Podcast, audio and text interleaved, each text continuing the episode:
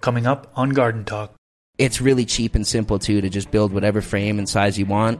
You know, get your extractor, choose your lights, and then boom. I use what's available, and one of the first things available when I first started growing again in Colombia was five-gallon paint buckets, but, like, not used with paint. So there's no toxicities or anything. You just go buy a paint bucket.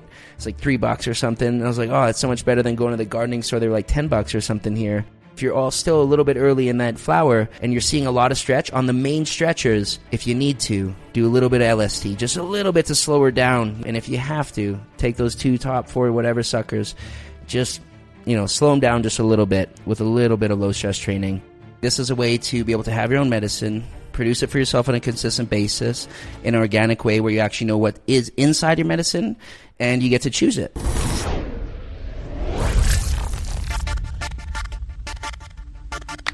What's up, everybody? If you that don't know me, my name is Chris, a k a. Mister Grow It, and you're tuned into the Garden Talk Podcast. This episode number eighty. In this episode, I interview Dakota from HomeGrow T V. He is a YouTuber with over twenty-one thousand subscribers and has a lot of experience doing closet growing. In this episode, he talks about growing in small spaces, such as closets. Thanks to all of you who support this podcast through Patreon. If you'd like to support, you can do so by going to patreon.com slash MrGrowit. Before we get into it, I want to acknowledge that one of my goals for this podcast is to bring zero cost for information about gardening, all plants, to the general public. That being said, I'd like to thank the sponsors of today's episode who helped make that goal possible. A C Infinity is sponsoring this episode. The Grow Tent kits are incredible. You get their ion board L E D grow light, their Grow Tent, which is currently the thickest on the market, their ventilation system, clip-on fan, and the Controller sixty-nine to control it all. You also get their fabric pots, a trellis net, plant ties, and trimmers. Definitely a good price for all that you get in the kit. I'll have a link in the description section below so you can learn more about these Grow Tent kits, and you can use discount code MrGrowit if you're buying off their website, a c infinity dot com. That discount code actually works for all A C Infinity items, or discount code Mister Grow It fifteen if you're buying off Amazon. And we are back. Welcome to the Garden Talk Podcast. Today I am joined with Dakota from HomeGrow T V. How you doing today? Dude, fantastic. What an honor to be on the show. Mister Grow It, my bro. Can I call you Chris now that, you know, we get to hang out virtually like this for the first time? Of course. Yeah, absolutely. Dude, no, thanks again, bro, for, for having me on. Yeah, I'm excited for you to be on here. And, uh, you know, the topic we're going to talk about today is something that excites me because it hasn't really been talked about on my podcast yet, which is closet growing. But really, we're going to be talking about like growing in small spaces as well, right? So it's not just closet growing, but some people don't have a closet. They're just growing in a small space. We'll get all into that because there's really some things that you can do differently than you would do in a larger grow space. So kind of narrowing it down specifically to those small grow spaces, closet growing, I think is going to be valuable to the audience. But first, can you do an introduction? Tell us a little bit about yourself and how you got into gardening. Yes, definitely, definitely. So my name is Dakota, originally I'm from Edmonton, Alberta in Canada. Right now I'm living here in uh, near Medellin, Colombia, and that's a long story, we'll get there. But uh, no, originally Canadian at heart, absolutely, you know, love it. I think a lot of people notice I'm Canadian when they start hearing me talking. They, my boats still come out quite a bit, and uh, my journey into growing and, and finding this medicinal plant is actually quite interesting, and it's really cool to be able to come on here today and be able to share it because, you know, the format that I get to share on YouTube and stuff, we don't really go into my backstory so often, and getting to do a few interviews myself, it's not getting into the backstory of, of HomeGrow T V and how we got here today. So it's really cool to to be able to dive into that. And what makes it so different is the fact of like kind of like the age I got into it at and how um, how I ended up finding it. Uh, it was actually my, what I call my stepdad, um, you know, my mother's boyfriend at the time, and I was sixteen, seventeen, um, and I had started to have my first kind of relationship with, you know, the medicinal side of it and starting to see it. I, I suffered a lot at a young age of migraines. I used to be like hardcore once a month, and this was like, it'd be either a full one day or if not a two, three day migraine. And my mom didn't know at the beginning, but I ended up finding this, you know, to be a solution. And I came back from a trip and I was sixteen years old. And I go into the basement, and my stepdad shows me this little wooden closet. And it was built out of a wooden frame.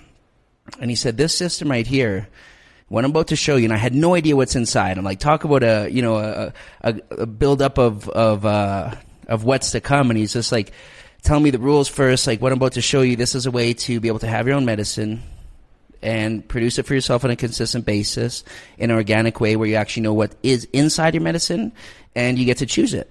And I was like, okay, what is in this box, you know? And so it was with a little screw drill, and he undrills it and it opens up, and I just see like a row of six little plants, and they had these little white pistils coming out. And I had never seen the plant in that form. I just had o- always seen it in its final cured form. You know, I wasn't edu- you know, this was my first entrance into seeing this this format. So my entry into the to the growing world was actually through, you know, through family and showing me step by step. And it was books like, you know, the Grow Bible or Jorge Cervantes, you know, course.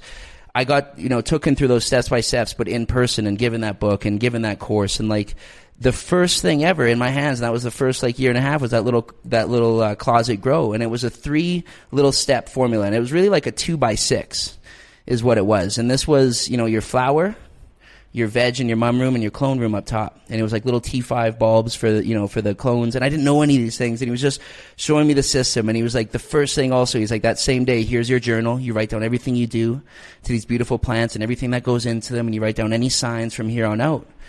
And, uh, this is now, you know, like immediately just took to such a beautiful hobby to see them change from the first day I seen them, then go in the next day for a week later. Immediately I was hooked. I took it very seriously, and I seen the, you know, the impacts of the way you treat, you know, the, this plant and what comes out of it after. Oh my God, that first harvest was the most insane thing, you know, that, uh, that I've ever seen still today. And I'll remember it clear as day. That was kind of the, the grow, getting, getting into my first kind of experience with closet grows. And that from there, that same technique went into grow, um, slightly bigger spaces, but it was always still building our own wood frames, white reflective poly.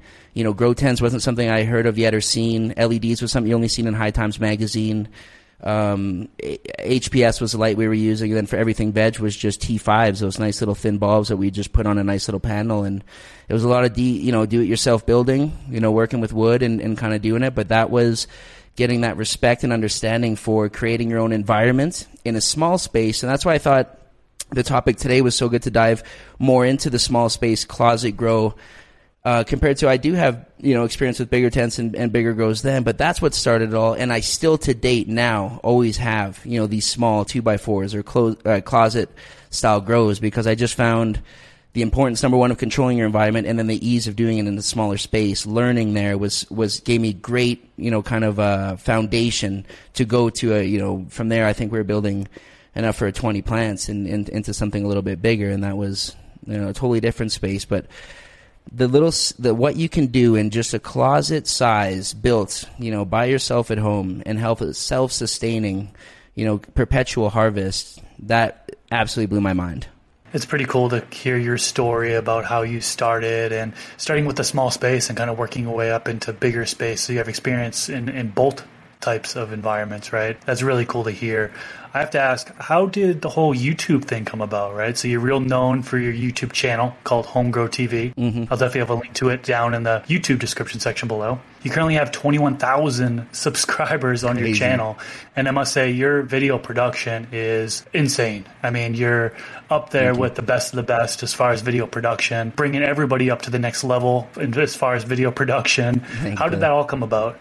So, the, yeah, that's a great question that follows up through. That was my, again, getting into and, and finding what it was like to grow, finding how easy it was to be self-sustaining with your own medicinal, you know, plants at home. That eventually ended up coming to a full stop when I get into, again, I was so young when I got into it. I continued that till about, you know, eighteen, nineteen years old, worked a few construction jobs. And then I actually was blessed enough to have a friend who also worked construction, and he got into the world of affiliate marketing, online marketing, internet marketing. And this was back in like two thousand eleven and twelve when I decided at nineteen years old, I'm going to get into affiliate marketing. And I'm not sure if you're familiar with, with uh, authors like Tim Ferriss, The four-Hour Work Week, and, and these different uh, people in the self-development world. That was one of the first books I read was The four-Hour Work Week. And I learned about geo arbitrage, where you're getting paid in U S dollars, Canadian dollars, and then spending that in somewhere else. So at nineteen years old, I went to Thailand, and I was barely making any money online, but it was going to be more than more than it was worth in, in, in Canada. So I took the risk and I went with my buddy, and, and it ended up really snowballing and turning into more income than I could have thought of at that time, more freedom. That's what got me to Colombia as well. In two thousand thirteen, we did nine months in Thailand, and then I came out to Colombia for just three months. That was my plan. And that was two thousand thirteen. Now it, we are in, what, twenty twenty-two. I'm still here, absolutely loving it, you know, traveling out of here often, but this is my home base here in Colombia. And since then, in two thousand sixteen, I made a transition into filmmaking. And ad- it was a lot in the advertising, uh, filming, and the marketing world. So as an affiliate marketer, the best way to sell a lot of my products at nineteen was to create a video, you know, drive them. And this is like back when Facebook marketing was like just the right side banner ad with a photo. And then you click on it and it would go to like email, and then video th- wasn't even a thing yet on Facebook. And so when it did become a thing, that was like, I got to learn this. I bought Final Cut Pro in two thousand thirteen as well. And I would just slowly do my marketing videos. And I found that on Sundays, which was my free day, I was editing videos till like six a.m. of like me traveling and all these like just random things, just trying to learn the skill of editing. And I sat down with myself in two thousand sixteen, and that's like, that's the blessed thing I, why I continue to love this plant so much, because it was because of this plant. And on a creative session, just sitting there thinking and analyzing my life, I was like, what would life look like if that's all you did? If all you did was create film? So in two thousand sixteen, I made a big risk and just started working in the video world, learning the skill set, putting in the time. What is editing? What are the basics of camera? And then, oh my goodness, a pretty much pandemic, I, or, or or the the whole COVID thing started in twenty twenty. I had been working in film now just for a little bit. I could no longer travel to go to the clients that I needed to go to and the events the way I used to work. And so I created uh, HomeGrow T V. And I was like, dang, man, what if I did the same amount of effort, everything I was putting into my clients' work, their commercial work, that stuff, and we just did it with this beautiful thing that I used to do, and I had stopped growing for eight-plus years, traveling, client work, you know, and I didn't know in Colombia you could even grow twenty plants legally. Everyone here by by uh, residence, by household, is legally allowed to grow twenty medicinal plants in, in their house with no said license. So when I found that out, and this was, again, just around right before COVID nineteen. I was like, I'm going to create the channel. And just slowly, again, that transition from working with client work and marketing to doing HomeGrow T V, which really I would say six to eight months ago is I'm like, I just want to go full-time. I just want to hang out with these ladies, film them, see them go from seed to harvest, uh, document that part. So that's that's kind of where the, the, the filming and the production value comes from, from the HomeGrow T V side and the storytelling from that past experience I had as, uh, creating marketing videos and and filmmaking in that world.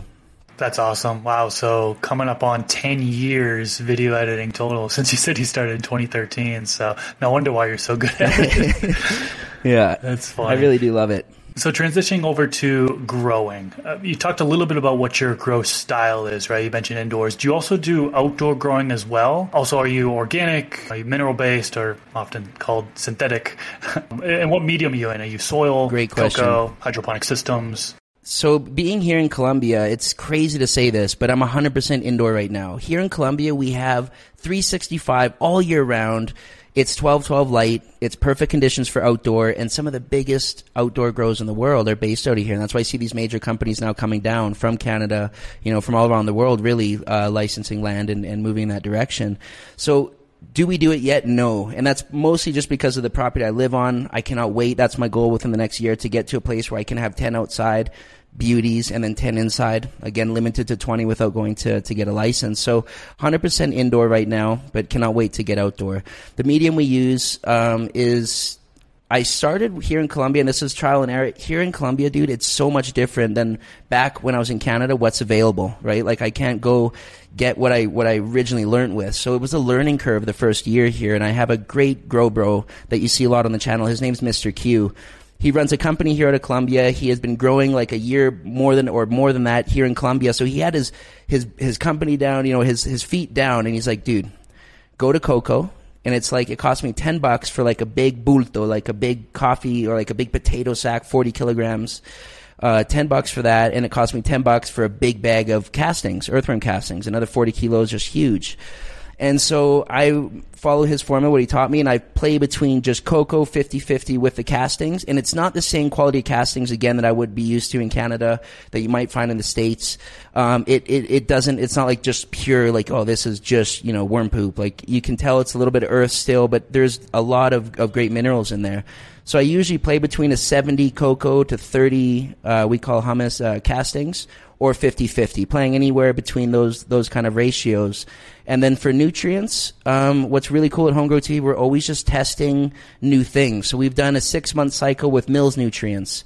Um, you know, we did a year cycle with an organic line nutrients that is actually my Grow Bros uh, um, nutrient line.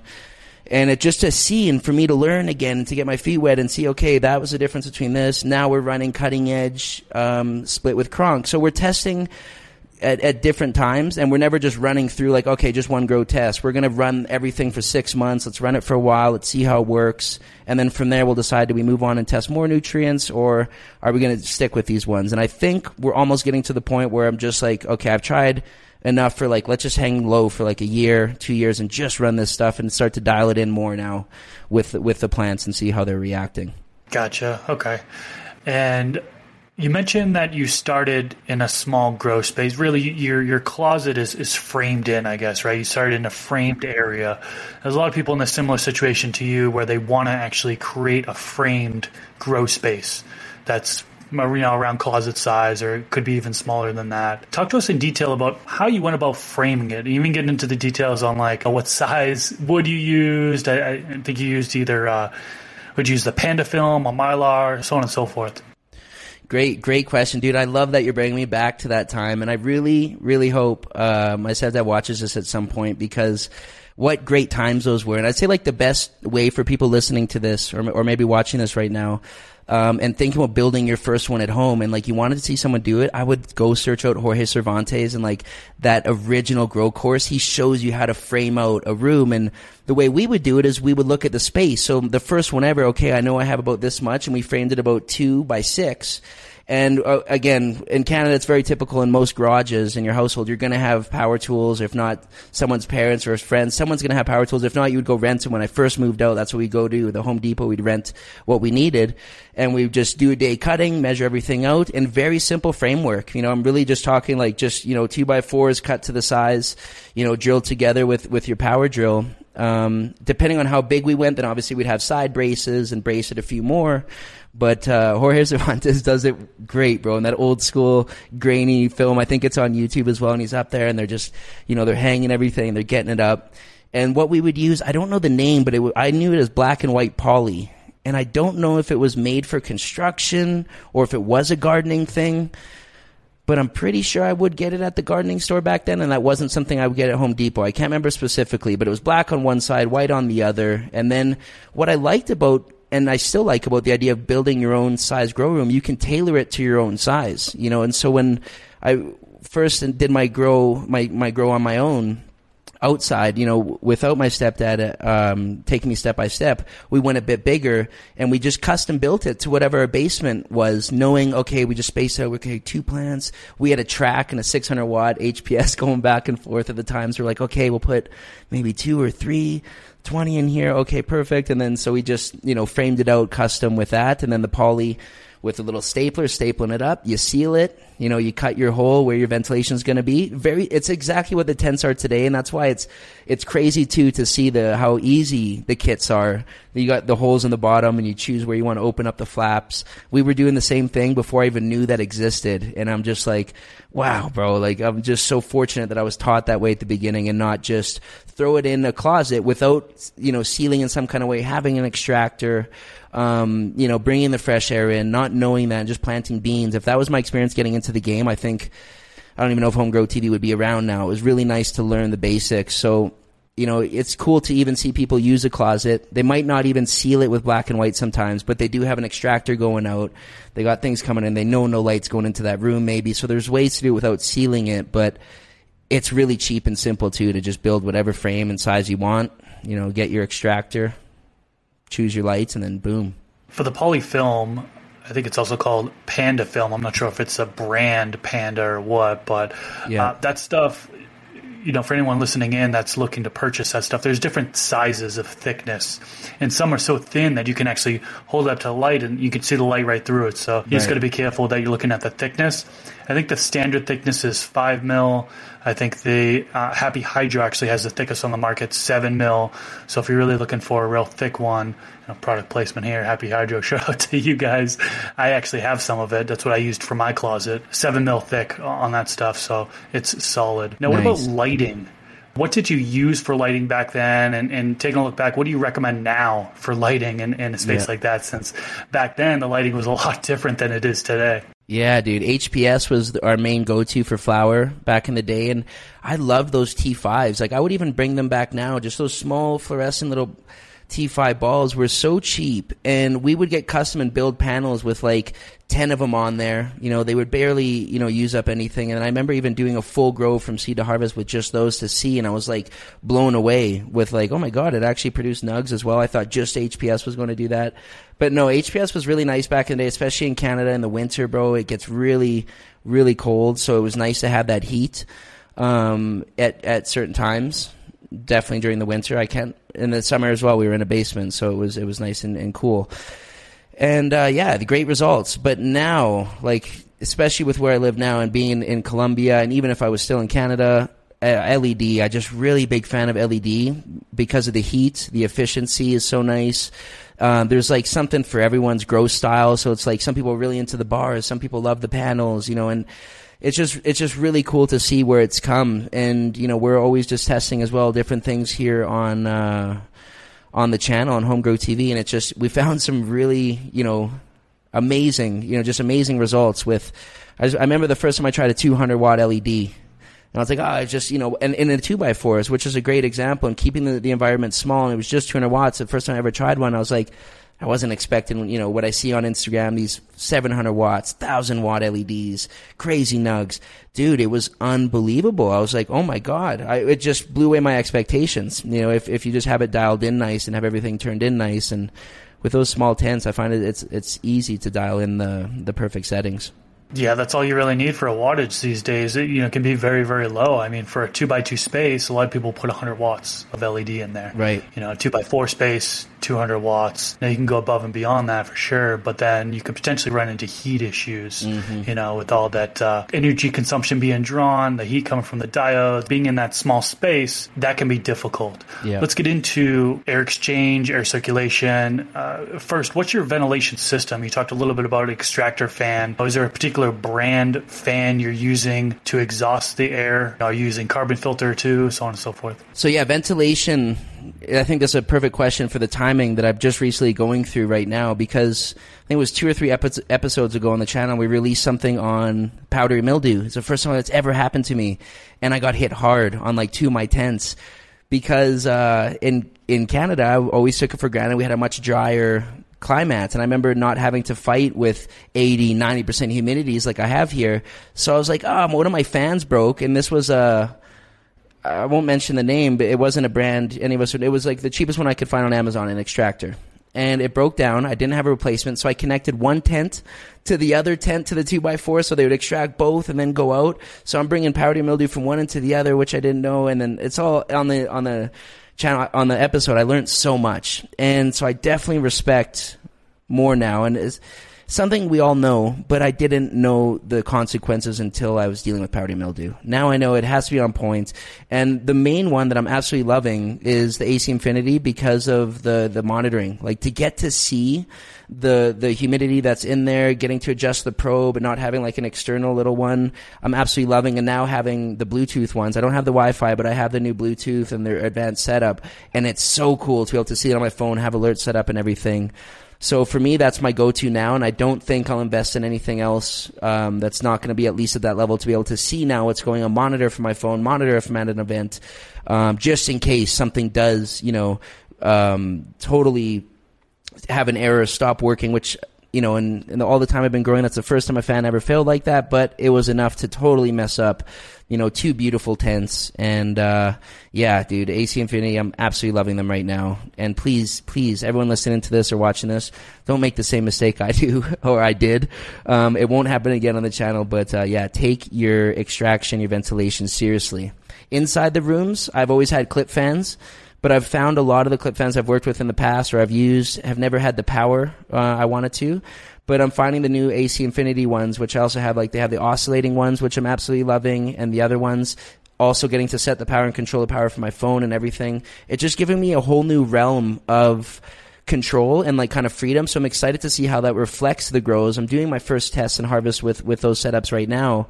Um, but yeah, if I don't, on the other tents where I don't have the nice oscillating A Cs, I'll run, you know, a nice big from the home center, like the Home Depot center, uh, big fan up in the corner, one down below, and if I need to, maybe another one, just to make sure everything's kind of somewhat dancing in the room, not break dancing and getting nuts, but just slightly kind of uh, just moving back and forth, and say no to powdery mildew. Yeah, the air circulation is so undervalued by so many people, and a lot of people don't have their fans set up the way they should, so the air flows as it should. And a lot of people have a real dense canopy, so there's hot spots and humid spots, and but yeah, air circulation in order for it to get the C O two that it needs. Now, A C Infinity, they've certainly done so much in order to make things a lot easier for indoor growing, right? One thing A C Infinity doesn't have, though, which maybe they'll have in the future, who knows, is heating and cooling. So some people will run heaters in their environment or some type of air conditioning, whether it be the standalone ones or the central A C in the house. What do you do for heating and cooling? Dude, yeah, and that question too, they I can't wait till they do it, because the main question, and me as a as a you know a, a consumer of A C Infinity, I remember the first time seeing it and making my order on on uh, getting my first inline fan or extractor fan, and I was like, is it A C though? Is it is it producing A C out? Is it making cold air? And I'm like going on the website, I'm like, where's the A C in this thing? Um, I would totally didn't know at the beginning, but I can't wait for that to to come out.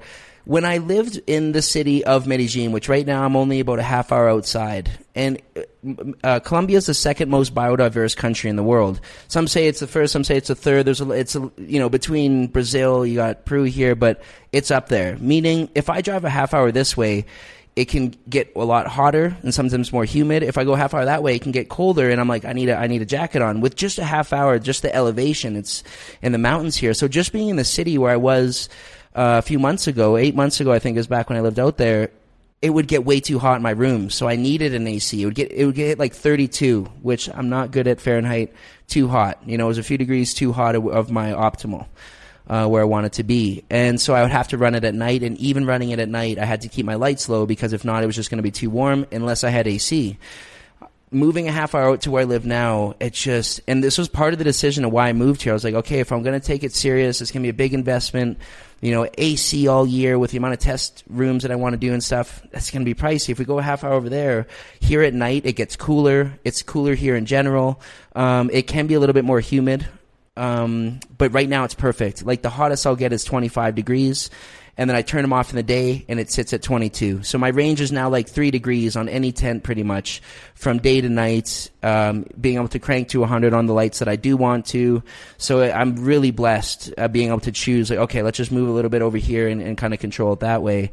So if I didn't though, yeah, I would be using A C, and a lot of people here in Colombia use A C, which has its own advantages, you know, as far as keeping the humidity down, working in, in some of those areas. I wish, you know, maybe I had a curing room with A C in it. That would be really cool. Goals, you know, maybe one day we'll get there. Just my cure room has A C. That would be amazing. But no, for now, keeping the energy bill as low as possible. No heaters, no A C. One thing I just want to add to that would be for air conditioning. That's a concern for a lot of people, especially in small spaces, you know, closets. You're not going to be able to really fit a standalone, one of those portable A C units in your closet. Uh, they're, they're just too big. I mean, you probably could, but you wouldn't have much space left for a plant. Of course, it depends on the size of your closet. If you had a huge walk-in closet, then you could probably fit in a, a right. portable A C. But one thing to keep in mind is that they consume so much energy. The standalone portable ones, so much energy. I had one of those for a while, and I was using it, and my energy bill just went through the roof. Now, the window A Cs yeah. are going to be a little bit more efficient, but by far the central A Cs in the house, and that's what I use now, is just the central A C in my house. I just lower it down. I'll freeze a little bit if needed. Um, yeah. But as long as my plants are happy, that is most forgiving on the energy bill for sure. So I just figured I'd add yeah. that in. And then for heating, one thing I just want to speak about is a lot of people use those portable heaters, and I have one of those mm-hmm. tower heaters. I use that all the time. Same thing with your A C is it might not fit in that grow space comfortably, but having your equipment outside of the grow space in your lung room, like the room that your closet is in, for example, if you're controlling the air in that room, and then once you have your exhaust fan on, you're bringing that air in, well, you're bringing in the ideal air, right? The, the the temperature and humidity that you've that's been conditioned in your lung room is coming into your grow room. So just figured I'd mention yeah. those few things. Now, how about humidifier and dehumidifier? A lot of people adjusting the relative humidity in order to get into that optimal range for plant growth. Are you using a humidifier or dehumidifier at all?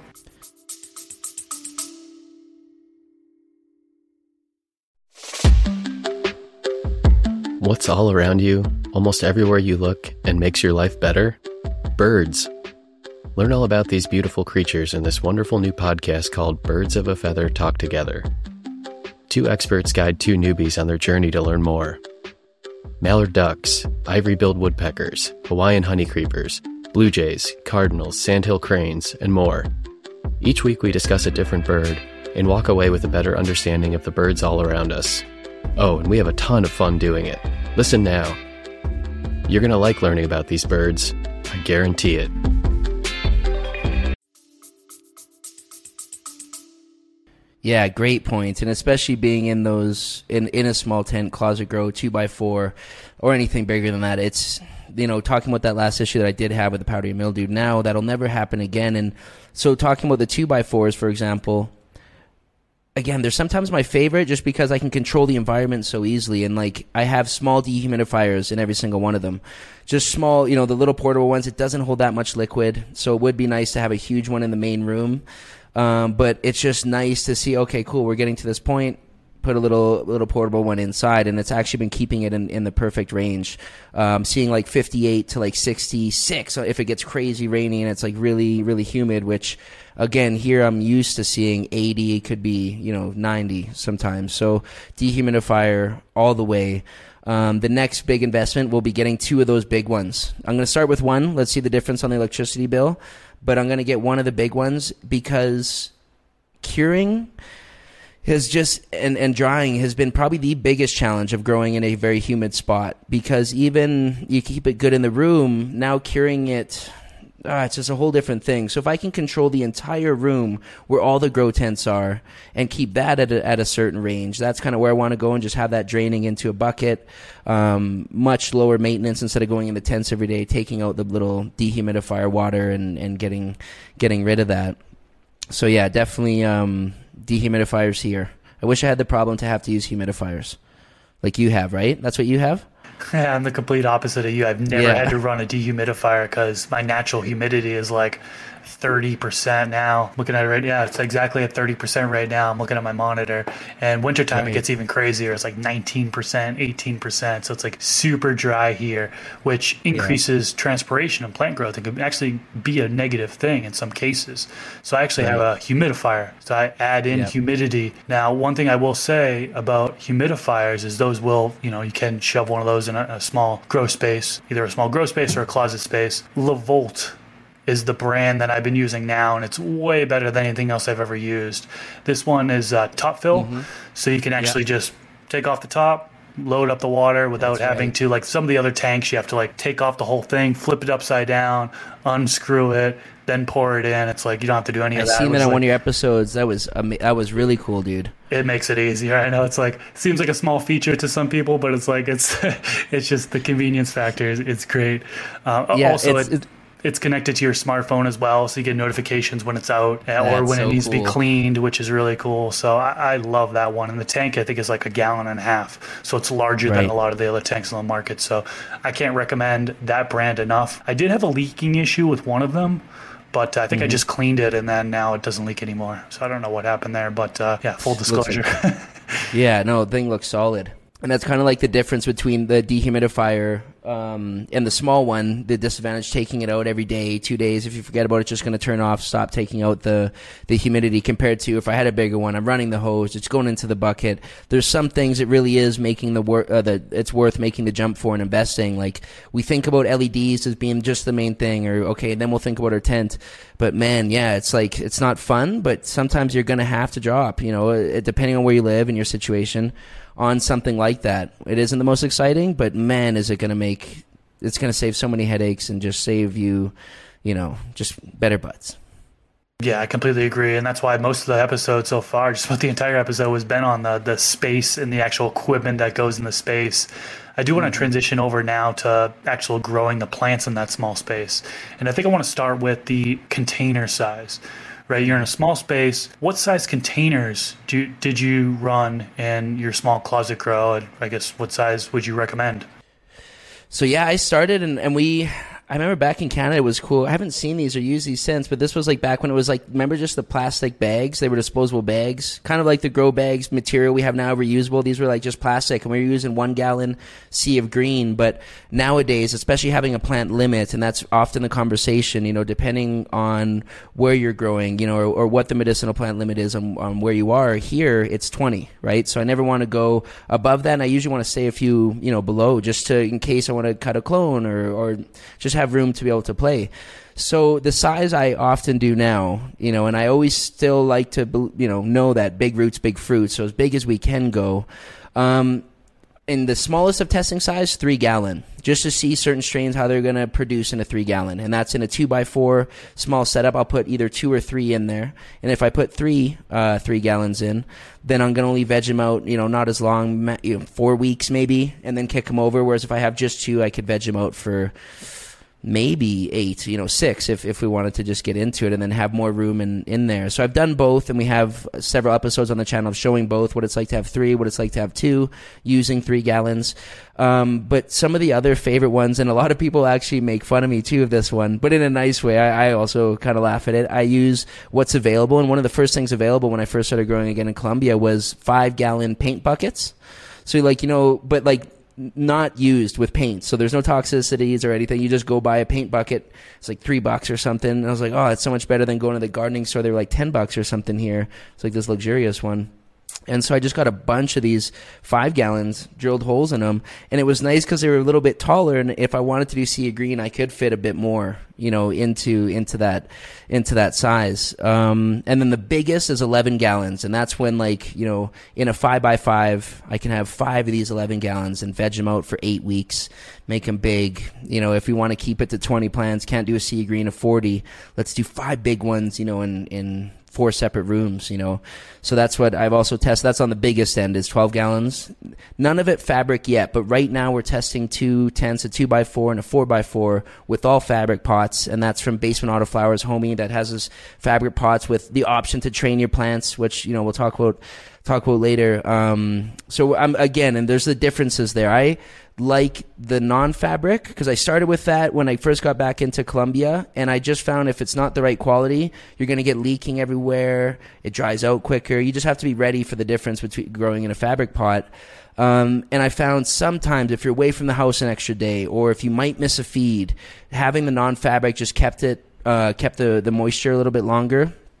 And it was just something I just got used to the timing of when they were going to water and everything. So now we're going to be testing, uh, yeah, fabrics. I think we got three gallons and five gallons. I'm not sure. I got to double check. It might just be five gallons, but we're testing those right now as well. Okay. Yeah, there are pros, so many pros and cons to running smaller containers versus larger containers. I mean, if you're running one gallon containers in your, your small grow tent or grow space or closet, um, then you have a whole bunch of plants to water. If the plant is big, it might dry out the medium faster, so you have to water more often, versus if you're running a larger container, say three gallons or five gallons, maybe you have to water less frequently.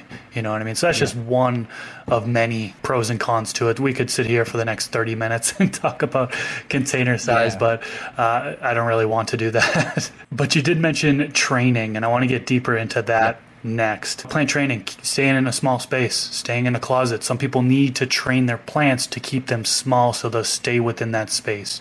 What do you typically do yes. for plants training when you're in a small space or closet? Yeah, I think yeah, you nailed it. It totally depends, again, on the space. And talking about our small spaces first, a two by four, to make the most out of our two by four, there's so many, the way I see it, and I've gone to the extreme of being the over-trainer, right? Like, I've done it, and I've overtrained the lady, and it's like week ten veg, and she's like just short, and there's like a hundred things. Um, and I've gone the opposite end of like, let's just not, don't touch anything and let her go through. And I found, now I find... You're you're in a balance, and you understand the plants a little bit more, especially when you know the strain. I think it's always fun to, the first time growing out a strain, if you can, just let it grow naturally to see. That's great. If you don't have the time, you want to get right to training. I think there's a few basic things, talking about a small grow, that we should do. Uh, the most basic and the first thing would definitely be uh, topping. You know, just to not have one branch, and if I have an extra two weeks that I want to veg for, I love to top. Um, and that way, at least I'm dealing with four tops. I've had some episodes where it looks like we have just ten amazing colas, and that's from one single topping that we did, depending on the strain, right? Some, I like to, let's say, you know, if you want to delay it a little bit, and let's say it's all on timing, I like to kick the next garden over when that one's halfway done, right? To always kind of keep things, you always got a consistent harvest coming at, at a certain time. So I'm like, okay, well, I want to keep vegging these an extra two weeks. Let's train them a little bit more. Let's do a little bit of L S T now, right? We always pretty much do the topping, but right now I'm kind of living in that flexible area in my two by fours of just how quick do I want to flip this over into flower? Okay, I know I have about four weeks. All right, let's take our time. Definitely do one topping, and then from there, L S T her to just make sure she's not going to stretch too close to the light. Um, you know, that's, I don't know, in, in a small space, this happens to a lot of us. If it, it's going to happen at some point in your life, it's already happened, or it's going to happen in the future, where you over-veg a plant, or a, veg, a plant's going to overstretch, and in a small space, you always have to keep in mind, if you don't know that, that genetic or what she acts like, you know, treat her like she's probably going to stretch a lot, play it on the safe end, and don't veg her out too long. Train her so she's, you know, you got yourself some good playroom just in case she stretches a foot and you're still, you know, a good at least six inches away from, from the light. If someone does make that mistake of over-vegging their plants, or maybe they think they veg a good amount of time, but then they flip over to the flowering like cycle and they get that two, three weeks of stretch, and then they're really outgrowing that space. What are some mm-hmm. things that they should do? Perfect. Yeah, that's a great question. That just happened here recently. I'm the type of guy that always has his his uh, his fan and carbon filter in the room up top. And so the first time this happened, I was like, oh my God, like really soon these are going to get too close. So first step, let's get the fan outside the room, the carbon filter out the room, get the lights as high as you can. So get everything out of the room, like as far as ventilation that you can on the outside, your extractor, that kind of stuff. Extract from the outside, pull out, you know, push it outside. Um, that's the first thing. And let's say you've done that, or let's say you don't have the option to, and now no matter what, you're going to hit it. Depending on where you are, uh, you know, you can do a really late topping. You know, there's a lot of people who are very, don't stress, you're going into flower, you've already started flower. Don't do that. If you have to, you have to. And if you, like, you've, you're already week one flower, you're seeing what's going on, take her off, because if not, you're going to run into her problem. She's going to be touching the light. You're going to be crying. She's, she's stressing out. So that's one thing, if you're early enough to, to be able to, to clip her out. Um, I had another one I wanted to share there. I've had to take plants out in foliage. She was just going to get too big. She was already too late into flower to start taking buds off. So I really, I had to start over again, you know, on that strain. And that was really unfortunate. So yeah, I would say t- take out your ventilation what you can, raise the heights as much as you can, and then early. Oh, and that was the last thing. Sorry. So again, if you're all still a little bit early in that, in that flower, and you're seeing a lot of stretch on the main stretchers, if you need to, do a little bit of L S T, just a little bit to slow her down, you know, like she, if she's going to, you see her going right up, and if you have to, take those two top four, whatever suckers, just, you know, slow them down just a little bit with a little bit of low stress training, and then that hopefully should even out. The rest of them will start to come up, and you'll have more of an even kind of canopy. I go as far as even super cropping, you know, when I get those branches that just come up and just actually, it's a form of high stress training technically, is have that thing flop over and then the other branches will kind of catch up. That's a good call out. But yeah, I've had yeah. a handful of people over the years that have sent me pictures and like, I'm running out of space, and they just have that one branch coming up and it's like super close to the light. And I tell them, I'm like, you may want to sacrifice that branch, and they they don't even think about it. You know, you yeah. definitely can, you already mentioned this, you definitely can top that, remove that branch. And that's actually going to help the other branches that are lower, right? Because yeah. if you have this one branch coming up and it's too close to the light, you could stretch out to the plant so much, and I've done this before, to where it starts throwing out nanners. Yeah. You know, it's just, it's too much light stress. It starts throwing out nanners.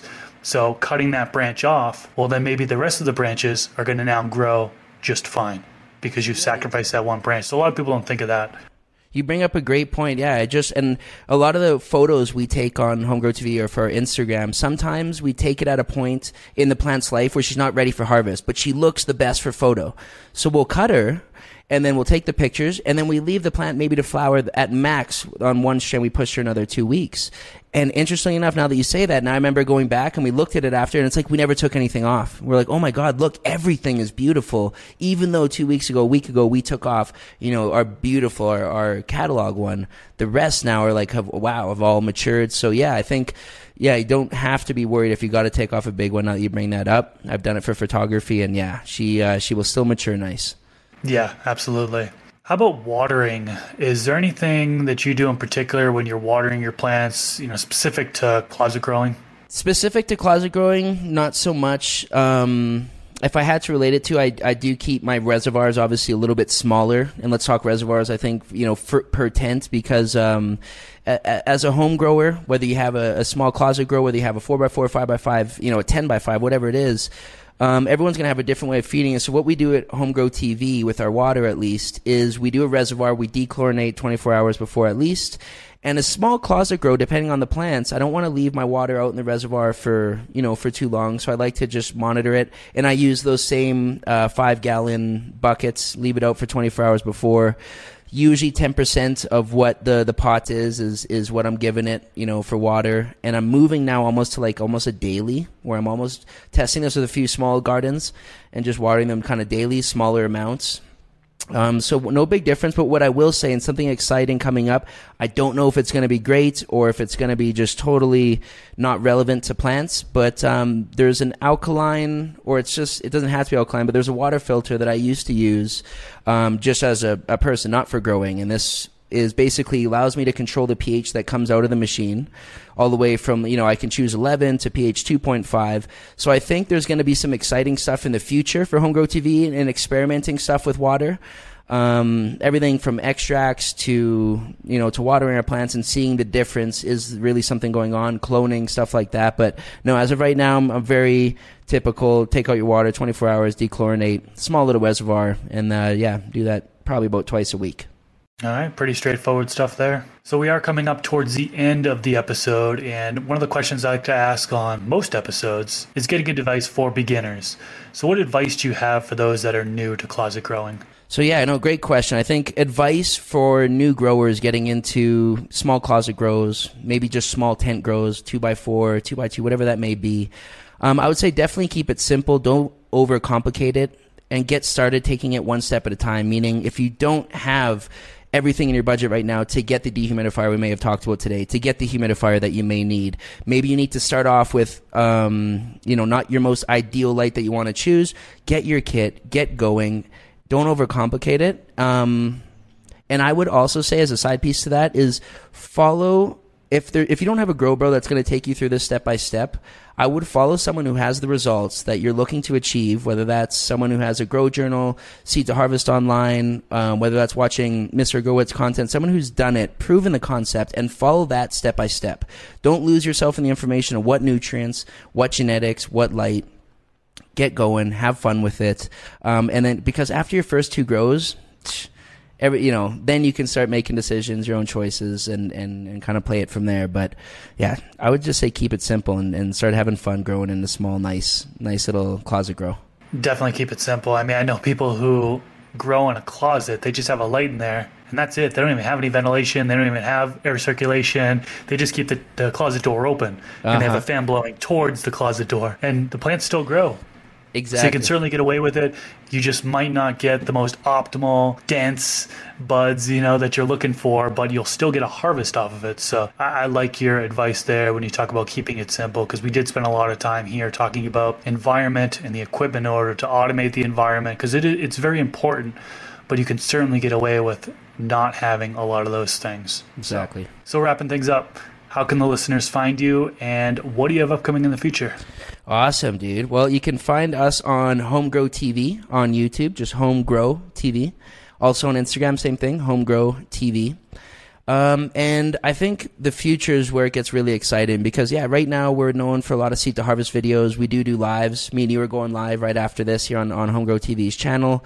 We do interviews, not nearly as much as you, brother. You're a master at that, and we learn so much from watching your stuff. That's, you know, we've done a few breeders here and there, but where is HomeGrow T V going is, I think, to that documentary, short film, um, showing Colombia, showing the breeders, kind of like that Strain Hunters, what we got to see back in two thousand thirteen, I think, is when that, that kind of came out, that Strain Hunters area, that documentary style of the story, the growers, the people, where did our land races really come from? Um, getting to meet these, these kind of families who have been doing it, you know, from generations to generations here, and that's all they know. That's what gets me really fired up. Um, and also those tours. So getting to see, being here in Colombia, I really feel like in five years, you know, what Colombia will be known for will be totally different than what they have been known for over the last twenty years because of the movement and what's happening here with this beautiful medicinal plant. It's, it's unbelievable, the attention it's getting. So to be here and to not be telling that story of some major, you know, players down here, I think it would just be, would just be silly. So that's what you can look forward to in the future with HomeGrow T V. Some beautiful short stories, some amazing tours of some beautiful facilities, and, and uh, some families that have been living it for generation to generation. That's really exciting. I'm definitely looking forward to seeing what you put out on your channel in the future. And I'll definitely have a link to your channel down in the YouTube description section below. If you are on YouTube, click that link and go to his channel. Give him a subscription. If you're on one of the podcast platforms, just search for him. You'll find him, HomeGrow T V on YouTube. And uh, he'll pop right up there for you. Beautiful, brother. If you enjoyed this episode, click that thumbs up button. Also, subscribe to the channel if you haven't already. Every single weekend, I'm releasing one of these new Garden Talk podcast episodes, and I would love for you to tune into future episodes. Dakota, this was awesome, man. Thanks for coming on. This was uh, this was a really good conversation about closet growing, and I definitely think it's going to be valuable to a lot of people tuning into this episode. Awesome, dude. Thank you so much. Again, it's such an honor to be here. Gives me goosebumps to see this happening right now and to see you through the screen. Hopefully we get to meet one day in person at an event somewhere in the States, who knows where. But uh, much love, brother, and thank you for having me on. Thanks again. All right, peace out, everyone. See you in the next episode. Peace.